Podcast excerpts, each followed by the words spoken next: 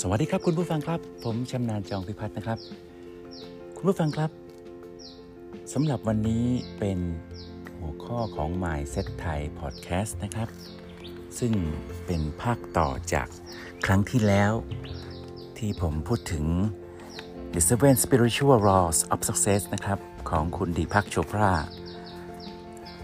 ภาษาไทยชื่อว่า 7 กฎด้านจิตวิญญาณเพื่อความสำเร็จ นะครับของชีวิตทั้งทางโลกและทางธรรมนะครับ คุณผู้ฟังครับ เมื่อวานนี้เราพูดถึงกฎไป 4 ข้อนะครับ วันนี้จะเป็นภาคต่อ ก็คือข้อ 5 6 และ 7สำหรับกฎต่างๆเหล่านี้นะครับ เป็นสิ่งที่ทำให้จิตใจในโลกภายในของเรานั้น มีความสงบร่มเย็นมีความสุขได้อย่างมากเลยนะครับ เราจะมาทบทวนกันนะครับใน 4 ข้อที่แล้วก็คือ 1. กฎแห่งศักยภาพอันบริสุทธิ์ที่ซ่อนเร้นอยู่ภายในนะครับสำหรับกฎข้อที่ 2 ก็คือกฎแห่งการให้ กฎข้อที่ 3 กฎแห่งกรรมหรือเหตุและผล และก็กฎข้อที่ 4 ก็คือกฎแห่งการพยายามให้น้อยที่สุดครับ แล้วเราจะมาฟังกฎข้อ 5 ถึงข้อ 7 ใน EP นี้พบกันในช่วงขยายความรายละเอียดครับ สวัสดีครับ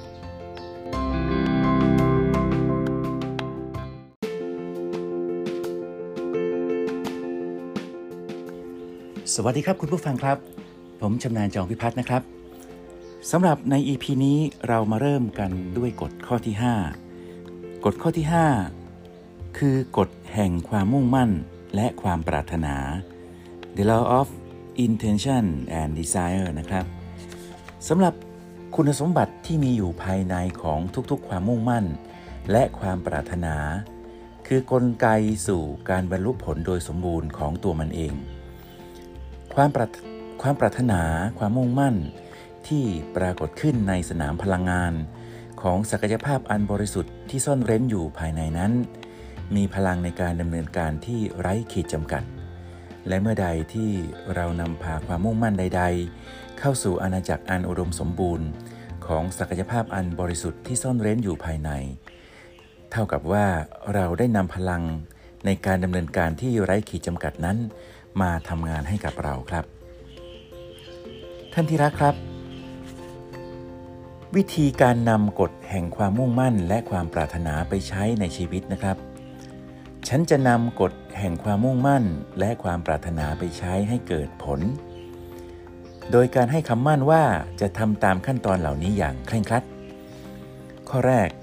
ฉันจะเขียนรายการของความปรารถนาทั้งหมดของฉันออกมา ฉันจะนำรายการของความปรารถนานี้ไปด้วยในทุกๆทที่ที่ฉันไป ฉันจะดูรายการของความปรารถนานี้ ก่อนที่ฉันจะเข้าสู่สภาวะแห่งการมีความเงียบที่แท้จริง และก่อนการทำสมาธิ ฉันจะดูรายการเหล่านี้ ก่อนเข้านอนในตอนกลางคืน และฉันจะดูรายการเหล่านี้เมื่อฉันตื่นนอนในตอนเช้า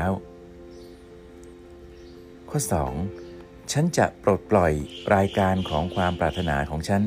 เพื่อมอบมันสู่คันแห่งการสรรสร้างสิ่งซึ่งสรรพสิ่ง ฉันจะเชื่อมั่น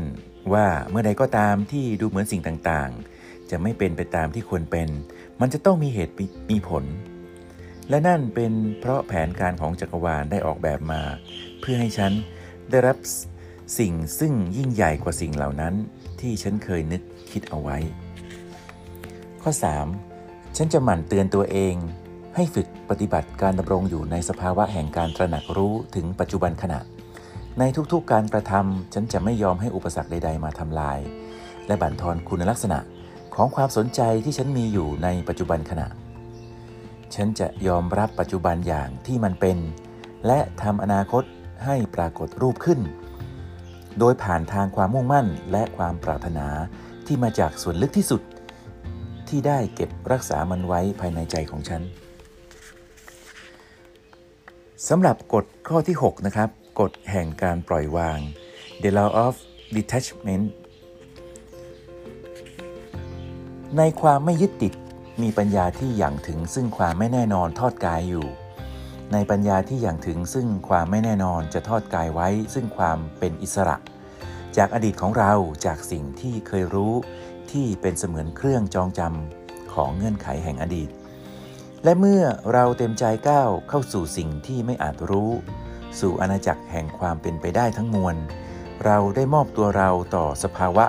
แห่งการสรรสร้างซึ่งสรรพสิ่งที่บรรเลงท่วงทำนองและการเริงรำของจักรวาล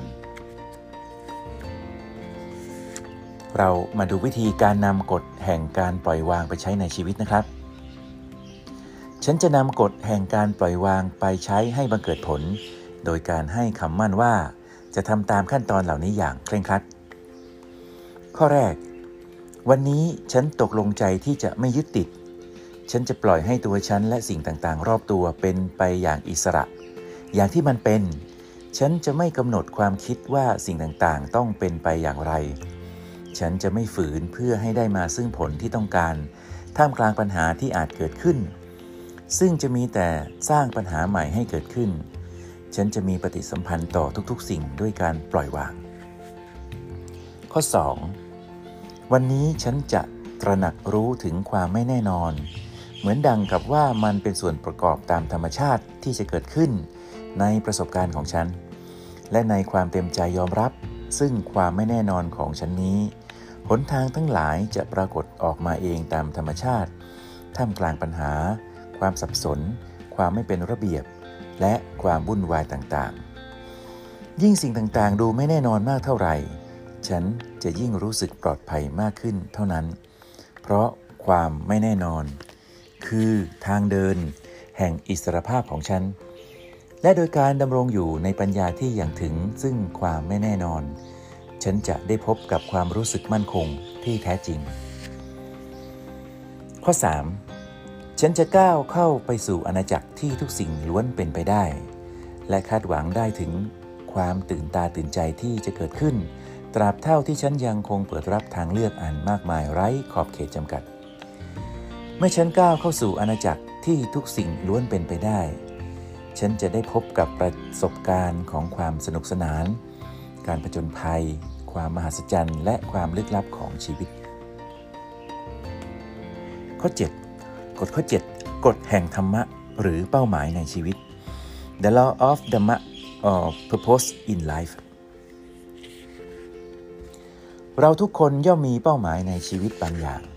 ที่เป็นดั่งพรสวรรค์ที่ไม่เหมือนใคร หรือเป็นความสามารถพิเศษเฉพาะตน ที่จะใช้ในการให้กับผู้อื่น และเมื่อเราผสานความสามารถเฉพาะตนนี้เข้าไปอยู่ในการรับใช้ต่อผู้อื่น เราก็จะได้พบกับประสบการณ์แห่งความปิติ และรื่นเริงยินดี ในจิตวิญญาณของเรา ซึ่งเป็นเป้าหมายสูงสุดของเป้าหมายทั้งมวล สำหรับวิธีการนำกฎแห่งธรรมะ หรือเป้าหมายในชีวิตไปใช้ในชีวิตจริง ๆ นะครับ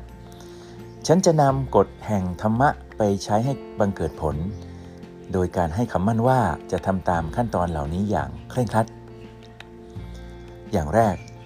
วันนี้ฉันจะบำรุงเลี้ยงเมล็ดพันธุ์ของพลังแห่งความศักดิ์สิทธิ์ ที่เป็นคุณลักษณะของพระเจ้า ที่รอวันเติบโตอยู่ในส่วนลึกของวิญญาณของฉัน อย่างเต็มไปด้วยความรัก ฉันจะเอาใจใส่ต่อจิตวิญญาณที่อยู่ภายใน ซึ่งให้กำลังแก่ร่างกายและจิตใจของฉัน ฉันจะปลุกตัวเอง เพื่อกลับเข้าสู่ความสงบนิ่งอันมั่นคงที่อยู่ภายในใจของฉัน ฉันจะคงรักษาไว้ซึ่งสภาวะ การก้าวพ้นไปจากมิติของเวลา อันเป็นนิรันดร์ด้วยการดำรงอยู่ในแกนกลางของประสบการณ์แห่งปัจจุบันขณะ ข้อ 2. ฉันจะจัดทำรายการสิ่งที่เป็นความสามารถเฉพาะตนของฉัน แล้วจัดทำรายการสิ่งต่างๆ ที่ฉันชอบที่จะทำในขณะแสดงความสามารถเฉพาะนั้นออกมา เมื่อใดที่ฉันแสดงความสามารถเฉพาะตนออกมา และใช้มันในการรับใช้เพื่อนมนุษย์ ฉันได้ก้าวพ้นไปจากมิติของเวลา และได้สรรสร้าง ความมั่งคั่ง อุดมสมบูรณ์ให้เกิดขึ้นในชีวิตของฉัน และทั้งในชีวิตของคนอื่นๆด้วยเช่นกัน ข้อ 3. ฉันจะถามตัวเองทุกวันว่า ฉันจะรับใช้อย่างไร และฉันจะช่วยได้อย่างไรคำตอบต่อคำถามเหล่านี้ จะทำให้ฉันสามารถช่วยเหลือและรับใช้เพื่อนมนุษย์ของฉันได้ ด้วยความรัก คุณผู้ฟังครับ เรามาถึงข้อที่ 7 ของในหนังสือ The Seven Spiritual Laws of Success แล้วนะครับ ผมโชคดีมากเลยที่ได้อ่านฉบับแปลนะครับ ซึ่งคุณดีพักชภาคเขียนนะครับ และคุณนันวิทยาดำรงแปล ฉบับที่ผมอ่านนี่เป็นการพิมพ์ครั้งที่ 4 นะครับ ในมีในในบทสรุปของหนังสือก็เป็นสิ่งที่น่าสนใจมากครับ บทสรุปนะครับ จิตใจของจักรวาลนนั้นสรรสร้างการเคลื่อนไปของทุกสรรพสิ่งที่กำลังเกิดขึ้นอยู่ ในทั่วทั้งนับล้านล้านกาแล็กซี่ด้วยความลงตัวอันงดงาม และด้วยสติปัญญาอันเที่ยงตรงแน่นอน สติปัญญาของจักรวาลนี้เป็นรากฐานนะครับของสรรพสิ่ง มีอำนาจยิ่งใหญ่สูงสุด และมันแผ่ซ่านอยู่ในทุกมวลสารของการดำรงอยู่ จากสิ่งที่เล็กที่สุดไปจนถึงสิ่งที่ใหญ่ที่สุด จากอะตอมไปจนถึงจักรวาล ชีวิตทุกชีวิตคือการแสดงออกอย่างหนึ่งของสติปัญญานี้ และสติปัญญานี้ดำเนินการผ่านทางกฎด้านจิตวิญญาณเพื่อความสำเร็จทั้ง 7 ข้อ ถ้าคุณมองเข้าไปยังเซลล์ใดเซลล์หนึ่งในร่างกายของมนุษย์ คุณจะเห็นการแสดงออกของกฎเหล่านี้ได้จากการทำหน้าที่ของมัน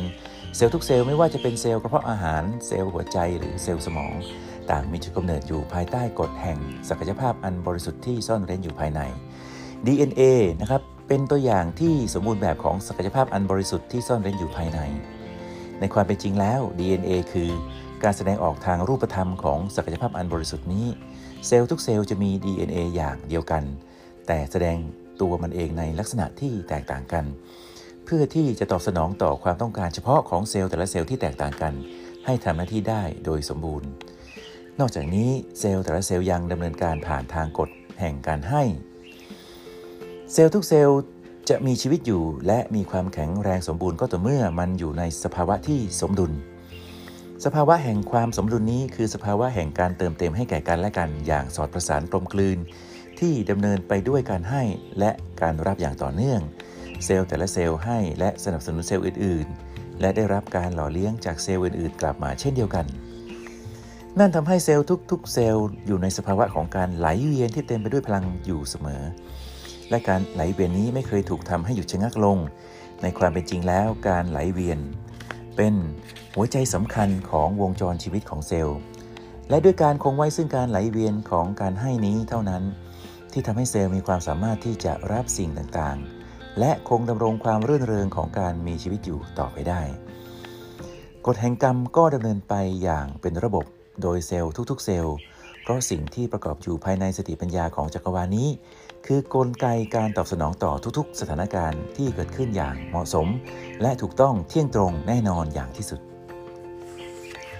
กฎแห่งการพยายามให้น้อยที่สุด ก็ดำเนินไปอย่างกลมกลืน โดยเซลล์ทุกๆ เซลล์ในร่างกายด้วยเช่นกัน มันทำหน้าที่ด้วยความมีประสิทธิภาพได้อย่างสมบูรณ์ ด้วยการดำรงอยู่ในสภาวะของการตื่นตัวอยู่ภายใต้ความสงบโดยผ่านทางกฎแห่งความมุ่งมั่นและความปรารถนา ทุกความมุ่งมั่นของเซลล์ทุกๆ เซลล์จะเข้าควบคุมพลังในการดำเนินการที่ไร้ขีดจำกัดของสติปัญญาของธรรมชาติ แม้แต่ความมุ่งมั่นที่ธรรมดาธรรมดา อย่างเช่น การเผาผลาญโมเลกุลหนึ่งของน้ำตาล ได้สร้างการสอดประสานของเหตุการณ์หนึ่งขึ้นในร่างกายโดยทันที นั่นคือฮอร์โมนจำนวนหนึ่งถูกต้องถูกกักเก็บไว้ชั่วขณะหนึ่ง เพื่อเปลี่ยนโมเลกุลของน้ำตาลนี้ให้กลายเป็นพลังงานสรรสร้างอันบริสุทธิ์ แน่นอนครับเซลล์ทุก ๆ เซลล์ได้แสดงออกถึงซึ่งกฎแห่งการไม่ยึดติด มันปล่อยวางจากผลลัพธ์ที่เกิดจากความมุ่งมั่นของมัน มันจะไม่สะดุดหรือหยุดชะงัก เพราะการดำเนินไปของมันนั้นเป็นนกลไกที่มาจากศูนย์กลางของชีวิต หรือสภาวะแห่งการตระหนักรู้แห่งปัจจุบันขณะ นอกจากนี้เซลล์แต่ละเซลล์ยังแสดงออกถึงกฎแห่งธรรมะ เซลล์แต่ละเซลล์จะต้องเข้าให้ถึงแหล่งกำเนิดของตน หรือตัวตนที่สูงกว่า มันต้องรับใช้เกื้อกูลต่อเซลล์อื่น ๆ ที่เกี่ยวเนื่องกันด้วยการแสดงออกถึงความสามารถเฉพาะตนของมัน เซลล์หัวใจ เซลล์กระเพาะอาหาร และเซลล์คุ้มกันโรคล้วนแล้วแต่มีแหล่งกำเนิดของมันอยู่ในตัวตนที่สูงกว่า นั่นก็คือสนามพลังงานของศักยภาพอันบริสุทธิ์ที่ซ่อนเร้นอยู่ภายใน ซึ่งจากการที่พวกมันได้เชื่อมต่อโดยตรงกับระบบคอมพิวเตอร์ของจักรวาลนี้ พวกมันจึงสามารถแสดงออกซึ่งความสามารถเฉพาะตนของมันได้ โดยไม่ต้องพยายาม และก้าวพ้นไปจากมิติของเวลา ด้วยการแสดงออกถึงความสามารถเฉพาะตนของพวกมันนี้เท่านั้น ที่ทำให้พวกมันสามารถคงไว้ซึ่งความเป็นอันหนึ่งอันเดียวของพวกมันเอง และของร่างกายทั้งหมด เอาไว้ได้ เสียงสนทนาภายในของเซลล์ทุกเซลล์ในร่างกายของมนุษย์ บอกกับตัวเองว่า ฉันจะช่วยได้อย่างไรเซลล์หัวใจต้องการช่วยเหลือเซลล์คุ้มกันโรค เซลล์คุ้มกันโรคต้องการช่วยเหลือเซลล์กระเพาะอาหารและเซลล์ตับ ส่วนเซลล์สมองก็กำลังฟัง และช่วยเหลือเซลล์อื่นๆทุก ๆ เซลล์เซลล์ทุกๆเซลล์ในร่างกายของมนุษย์จึงมีเพียงหน้าที่เดียวนั่นคือการช่วยเหลือเซลล์อื่นๆ ทุกเซลล์